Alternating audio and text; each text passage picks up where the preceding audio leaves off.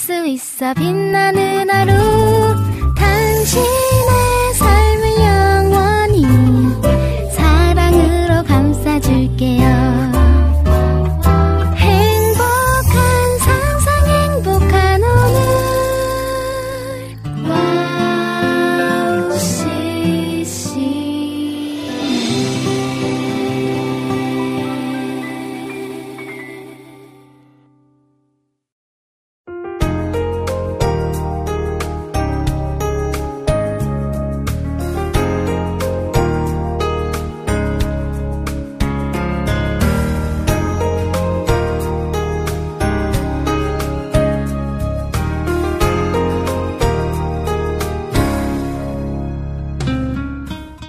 깨진 유리창 이론이라는 거 들어보셨나요?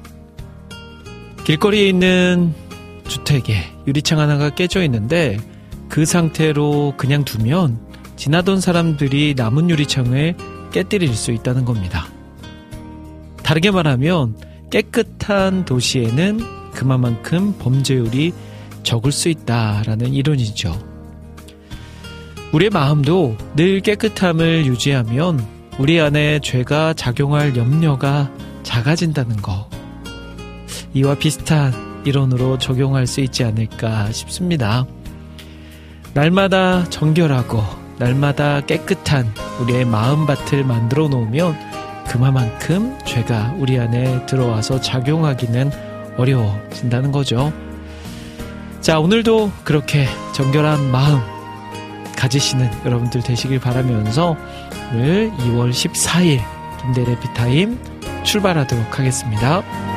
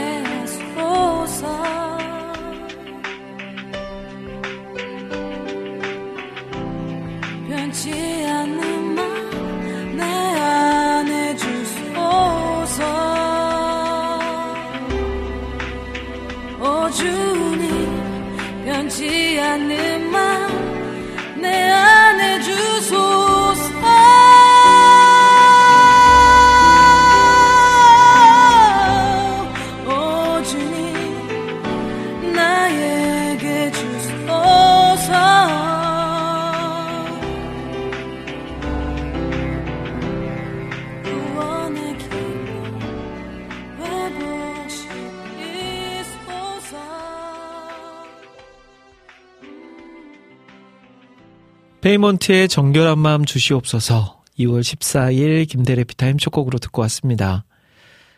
자, 깨진 유리창 이론 들어보셨나요? 음, 우범 지역인 한 도시를 그 지역을 관할하는 관리자가 어, 우범 지역의 범죄율을 낮추기 위해서 이런 방법을 썼다고 해요. 그냥 범인들, 범죄자들을 가혹하게 감옥에 넣는 그런 방법이 아니라 제일 먼저 한 것은 도시를 청결하게 바꾸어 놨다고 합니다. 그랬더니 실제로 범죄율이 확 줄어들었다고 해요. 아, 그런 거 있죠. 길거리가 더러우면, 아, 여기에는 쓰레기를 버려도 되나 보다라는 마음으로 쓰레기를 버리고 또 그런 공간 안에서 범죄율도 늘어나는 것은 어찌 보면 당연한 결과이지 않을까 싶습니다.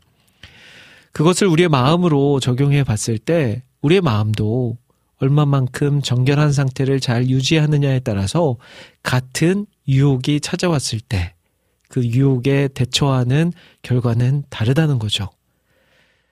어, 더럽고 추악한 모습으로 살아가던 사람에게는 그 유혹이 별다른 큰 유혹이 되지 않을 거예요. 자연스럽게 유혹에 넘어가게 되는 거죠.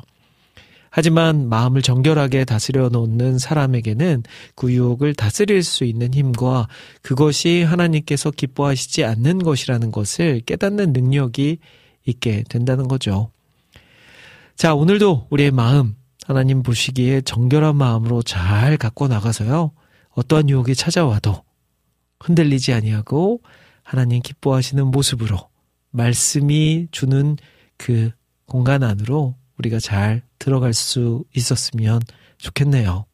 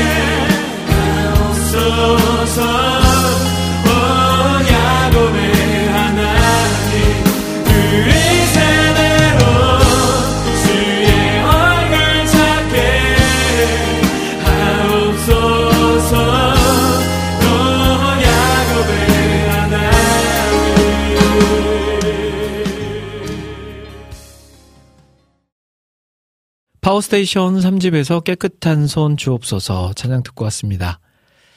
자, 김대일의 해피타임 함께하고 계세요. 매주 화요일과 수요일이 만나는 이 시간 하루를 평안하게 마무리하고요.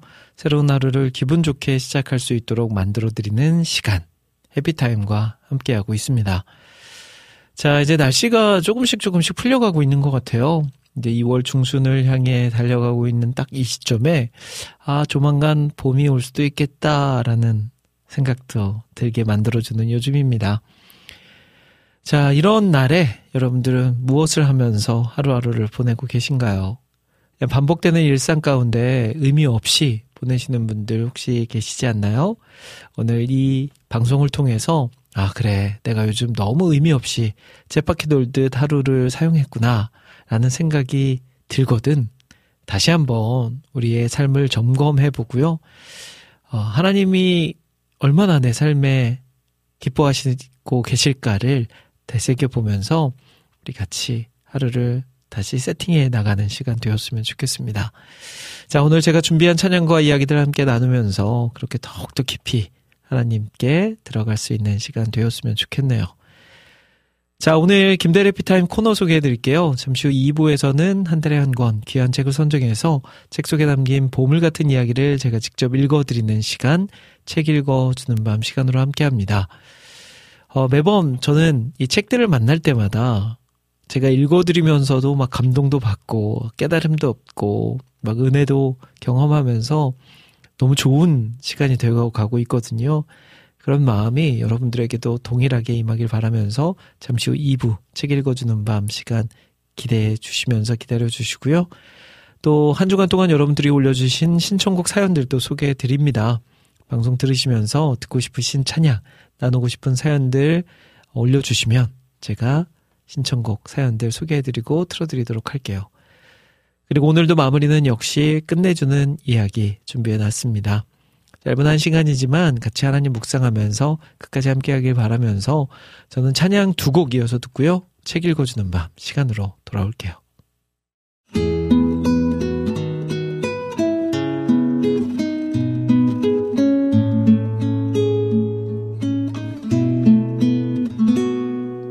나의 마음을 정금과 같이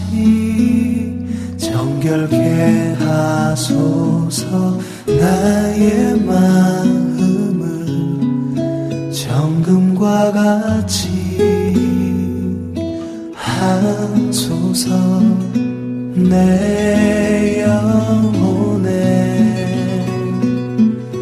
한 소망이 있으니 주님과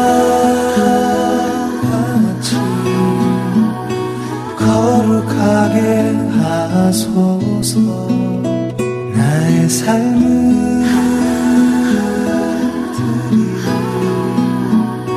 거룩하게 하소서. 오 주님 나를 받으소서. 나를 받으소서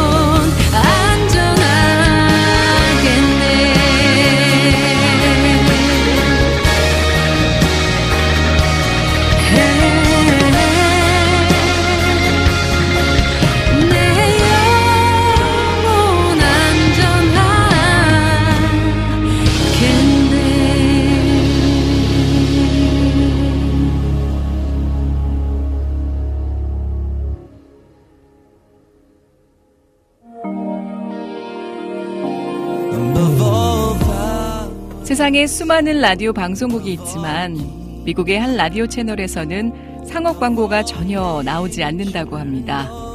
대신 감미롭고 격조 있는 선율의 클래식이 24시간 동안 그치지 않고 흘러나오는데요.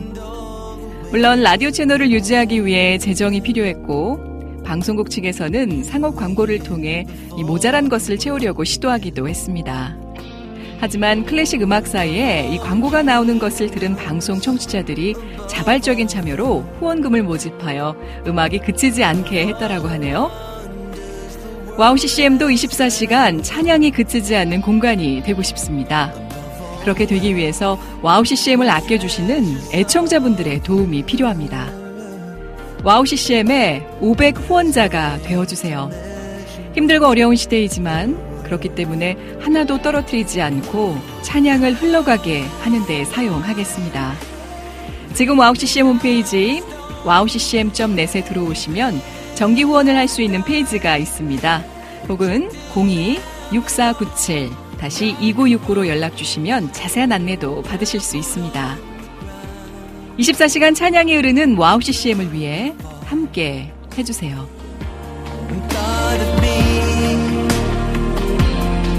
친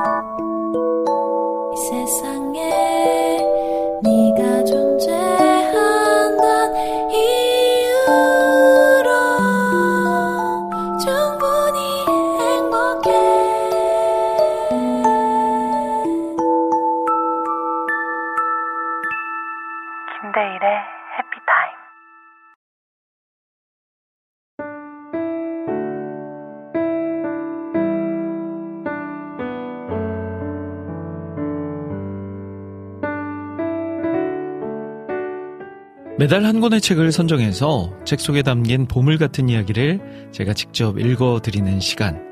책 읽어주는 밤 시간입니다.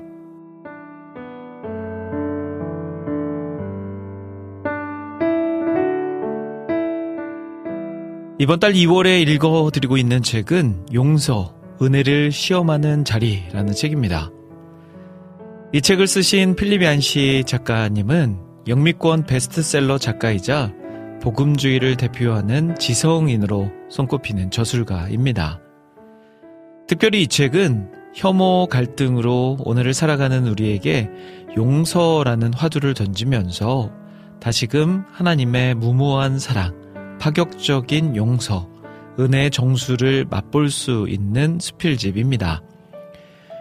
지난 시간에는 용서를 통한 진정한 해방을 도울 수 있는 두 개의 이야기를 들러, 들어보았습니다.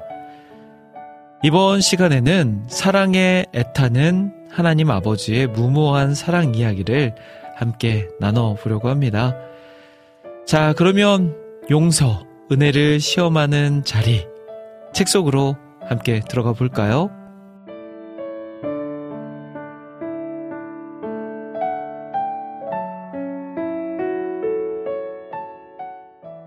사랑에 애타는 아버지. 우리는 걸림돌을 찾아내는데 익숙하다. 그러나 파격적인 용서와 놀라운 은혜가 넘치는 예수님의 비유에는 하나님의 사랑에서 우리를 실격시키는 걸림돌이나 허점이 하나도 없다. 비유마다 하나같이 현실로 보기에는 턱없이 좋게 끝난다. 아니, 너무 좋아 반드시 현실에, 현실이 되어야만 하는 것이리라. 이런 이야기들은 용서를 해 주시긴 하지만 회개의 몸부림을 쳐야 마지못해 해 주시는 하나님이라는 내 어린 시절의 생각과는 얼마나 다른가.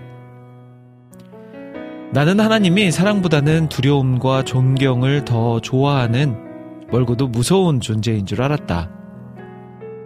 그러나 예수님의 비유에는 하나님은 체면조차 버린 채 뛰어나와 집안의 재산을 절반이나 탕진한 아들을 끌어안는 아버지의 모습으로 나온다. 내가 교훈을 얻었기를 바란다 라는 식의 근엄한 훈계도 없다. 오히려 이 아들은 죽었다가 다시 살아났으며 내가 잃었다가 다시 얻었노라 라는 아버지의 감격스러운 기쁨에 흥겨운 한마디가 뒤를 잇는다. 용서를 가로막는 것은 하나님의 침묵이 아니라 우리의 침묵이다. 하나님은 아직도 거리가 먼데 아버지가 그를 보고 측은히 여기신다. 하나님은 언제나 두 팔을 벌리고 계시는데 우리가 등을 돌릴 뿐이다. 나는 예수님이 말씀하신 은혜의 비유를 그 뜻이 가슴 깊이 새겨질 만큼 충분히 묵상해 왔다. 그러나 지금도 그 파격적인 메시지를 접할 때마다 비은혜의 구름이 하나님에 대한 내 시각을 얼마나 무참히 흐려놓는지 새삼 깨닫곤 한다. 잃어버린 동전 하나를 찾았다고 기뻐 펄쩍펄쩍 뛰는 여인은 하나님을 생각할 때 자연스럽게 떠오르는 이미지가 아니다. 하지만 그것이 예수님이 힘써 알리신 하나님의 모습이다. 탕자 이야기는 잃은 양, 잃어버린 동전, 잃은 아들에 관한 예수님의 세 가지 비유에 연달아 나오는데 요점은 모두 동일해 보인다. 셋 다 잃어버린 슬픔이 부각된 뒤 다시 찾은 기쁨과 함께 축하하는 장면으로 끝난다. 사실상 예수님의 말씀은 이런 것이다. 하나님이 된다는 것이 어떤 기분인지 알고 싶으냐. 저기 두 다리로 서 있는 인간들 중 하나가 내게 돌아오면 나는 마치 잃어버렸다고 포기했던 가장 소중한 것을 되찾은 기분이다. 하나님은 일생일대 발견처럼 느끼신다. 재발견은 처음 발견보다 왠지 모르게 더 깊은 울림을 준다. 펜 하나라도 잃어버렸다가 다시 찾으면 처음 살 때보다 더 기쁜 것이 주인의 마음이다. 나는 컴퓨터가 없던 시절 집필 중인 책의 4장 분량의 원고를 잃어버린 일이 있다. 호텔방 서랍에 그냥 두고 나왔던 것이다. 호텔 측에서는 두 주 동안 계속 청소하는 사람이 그 종이 뭉치를 버렸다는 말만 되풀이했다. 어찌나 속이 상하던지 그 내장을 다듬고 고치느라 몇 달이 걸렸는데 이제 무슨 기력으로 처음부터 다시 시작한단 말인가. 같은 단어를 생각해 낸다는 건 불가능한 것이다. 그러던 어느 날 영어를 거의 못하는 한 여성 청소부에게 전화가 왔는데 그 종이를 버리지 않았다는 것이다. 정말인지 원고를 되찾은 기쁨은 처음 쓰면서 느꼈던 것과는 비교할 수 없었다. 6개월 전 유괴된 딸이 살아있으며 소재지가 파악됐다는 경찰의 전화를 받는 부모의 심정. 육군 대변인이 방문하여 그간의 차질에 대한 사죄와 함께 추락 헬기에 남편이 타지 않았다는 말을 듣는 아내의 심정. 나는 이런 심정을 위해서 말한 경험 덕분에 약간 어렴풋이 알 것 같다. 만물의 창조주께서 그의 또 다른 가족 한 명이 되돌아올 때 느끼실 심정도 이런 이들로 미루어 조금은 헤아려 볼 수 있게 된다. 예수님은 이렇게 표현하셨다. 이와 같이 죄인 한 사람이 회개하면 하나님의 사자들 앞에 기쁨이 되느니라. 복음이란 우리 생각과 전혀 다른 것이다. 나만 해도 문제야보다는 모범생에게 칭찬이 돌아가기를 바랄 것이다. 거룩하신 하나님을 감히 뵐 꿈이라도 꾸려면 우선 잘못된 행동부터 고치는 것이 순서라고 생각할 것이다. 그러나 예수님이 보여주신 하나님의 모습은 외관상 훌륭한 종교 지도자를 멀리 하시고 오히려 하나님이여 불쌍히 여기소서라고 부르짖는 한 평범한 죄인을 만나 주시는 모습이다. 사실 성경 어디를 보더라도 하나님은 착한 사람보다는 진실한 이들을 훨씬 좋아하신다는 것을 알 수 있다. 예수님의 말씀을 들어보자. 죄인 한 사람이 회개하면 하늘에서는 회개할 것 없는 의인 아흔 아홉으로 말미암아 기뻐하는 것보다 더하리라. 예수님이 돌아가시기 전에 마지막으로 하신 일 중 하나는 십자가에 달린 강도가 순전히 두려움에서 벗어나고자 회심하는 줄 아시면서도 그를 용서하신 것이다. 이 강도는 앞으로 성경을 공부할 것도 아니고 회당이나 교회에 나갈 것도 아니고 자기가 피해 입힌 사람들을 찾아가 배상할 것도 아니었다. 단순히 예수여, 나를 기억하소서 라고 말한 것 뿐인데 예수님은 오늘 내가 나와 함께 낙원에 있으리라 라고 약속해 주셨다. 이것은 은혜가 우리의 행위에 달린 것이 아니라 하나님이 하신 일에 달려 있는 것임을 보여주는 또 하나의 충격적인 사건이다. 죄인에 대한 문제라면 하나님은 그냥 팔 벌리고 서서 이리 오라 라고 말씀만 하시지 않는다. 줄고 서서 기다리신다. 탕자의 아버지가 그랬던 것처럼 아니다. 그분은 서서 기다리시지 않는다. 찾아 나서신다. 목자가 잃은 양을 여인이 잃어버린 동전을 찾아 나선 것처럼 그분은 가신다. 아니다. 그분은 이미 가셨다.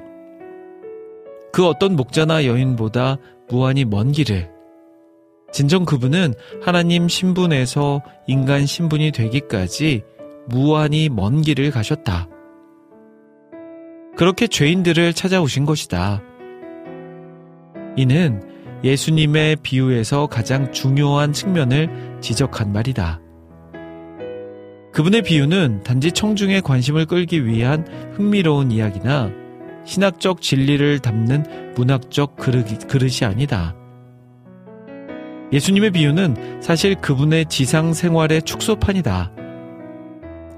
그분은 안전한 울타리를 떠나 어둡고 위험한 밤길을 나선 목자였다. 그분은 세리, 잡배, 창녀도 잔치에 초대하셨다. 그분은 건강한 자가 아니라 병든 자, 의인이 아니라 불의한 자를 위해 오셨다. 자기를 배반한 자, 특히 가장 필요로 할 때 자기를 버린 제자들을 대할 때도 그분은 사랑에 애타는 아버지였다. 얼마 전 15살 난 딸과 전쟁 중인 목사 친구로부터 연락이 왔다. 그는 딸이 피임약을 사용하는 것을 알고 있었다. 심지어 며칠씩 집에 들어오지 않을 때도 있었다. 부모가 갖가지 훈육을 시도해봤지만 소용없었다. 딸은 거짓말과 속임수를 일삼으며 반격할 방도를 찾곤 했다. 이게 다 엄한 것밖에 모르는 엄마 아빠 때문이에요. 친구가 말했다. 거실 통창 앞에 서서 어둠 속을 내다보며 딸아이가 집에 돌아오기만 기다리던 일이 생각나네. 속에서 분이 치, 치밀어 올랐지. 나도 탕자의 아버지처럼 되고 싶었지만 우리를 속이고 상처를 준 딸 아이한테 화가 나더군. 물론 가장 큰 상처를 받은 건 자기 자신이었겠지. 하나님의 진노가 표현된 예언서 말씀이 비로소 이해되더군. 상처 주기에 능한 백성 앞에서 그분은 고통 가운데서 부르짖으셨던 걸세. 진짜 빼놓을 수 없는 이야기가 있네. 그날 밤, 아니 이튿날 아침, 딸아이가 집에 오자 그야말로 더 이상 바랄 게 없었지. 다만 그 아이를 두 팔로 감싸 안고 사랑해주며 내가 잘 되기를 바란다고 말해주고 싶었을 뿐 나는 사랑에 애타는 무력한 아버지였다네. 나는 내 친구가 고통스럽게 어둠 속을 응시하며 거실 통창 앞에 서 있는 모습을 떠올려 본다. 예수님의 비유에 그려진 기다리시는 아버지가 떠오른다.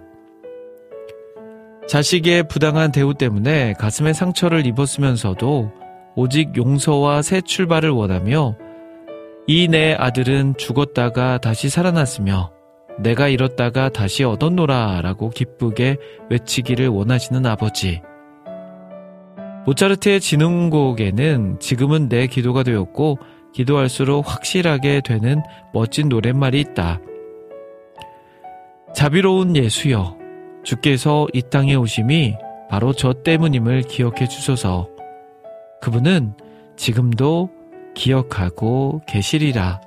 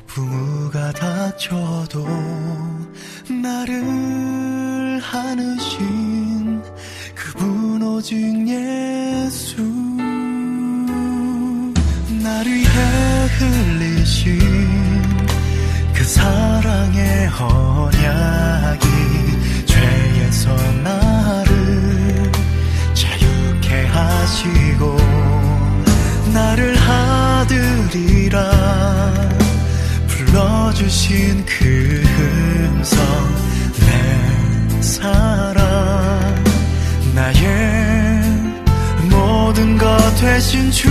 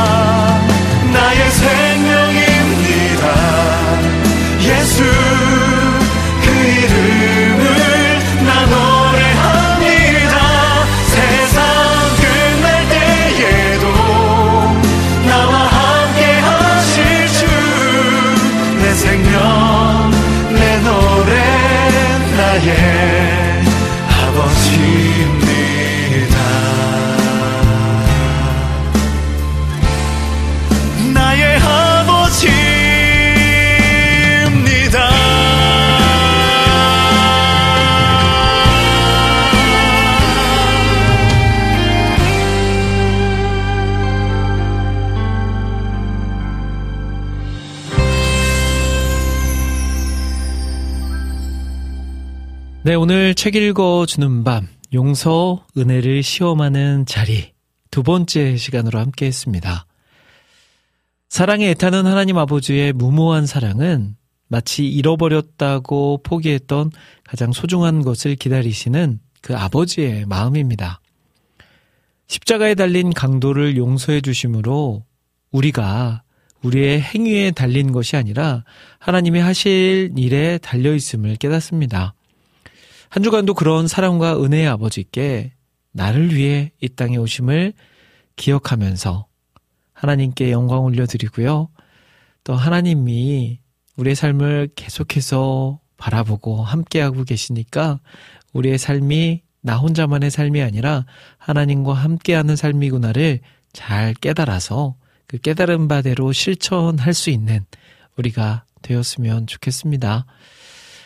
자, 찬양 한 곡 듣고요. 저는 이제 슬슬 마무리하러 다시 돌아올게요. 음...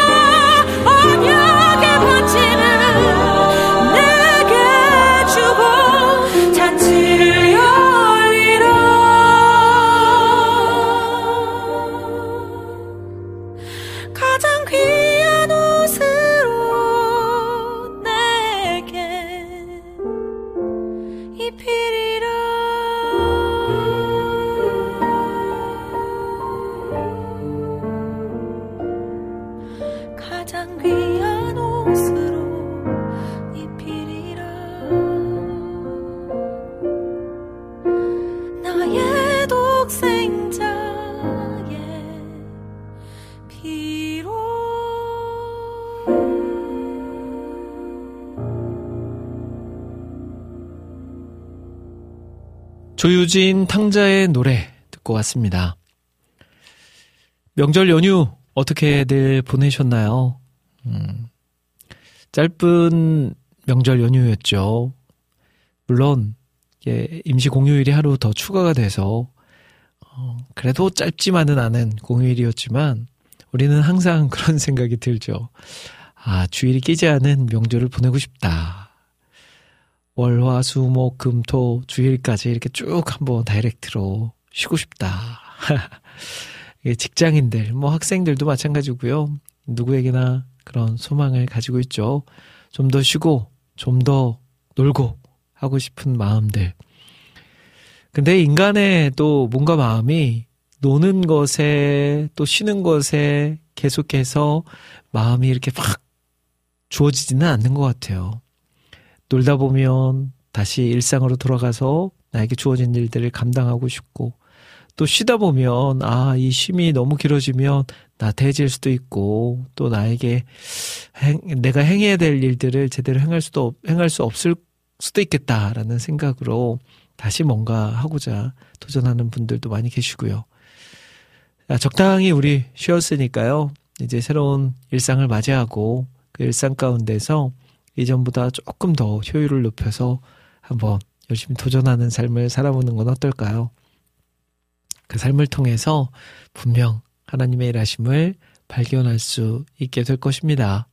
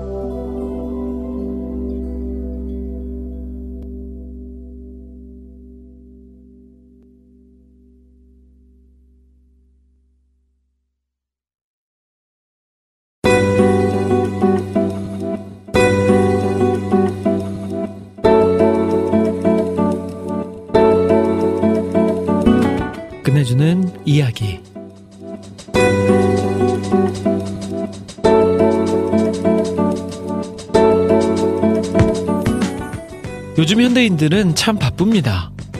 매일매일이 전쟁이라 할 정도로 각자의 자리에서 고단한 삶을 이어가고 있습니다. 사람은 누구든 한계를 경험하고 내 힘으로 감당할 수 없는 일들을 마주하며 살아가기도 하는데요. 그럴 땐 다른 방법이 없습니다.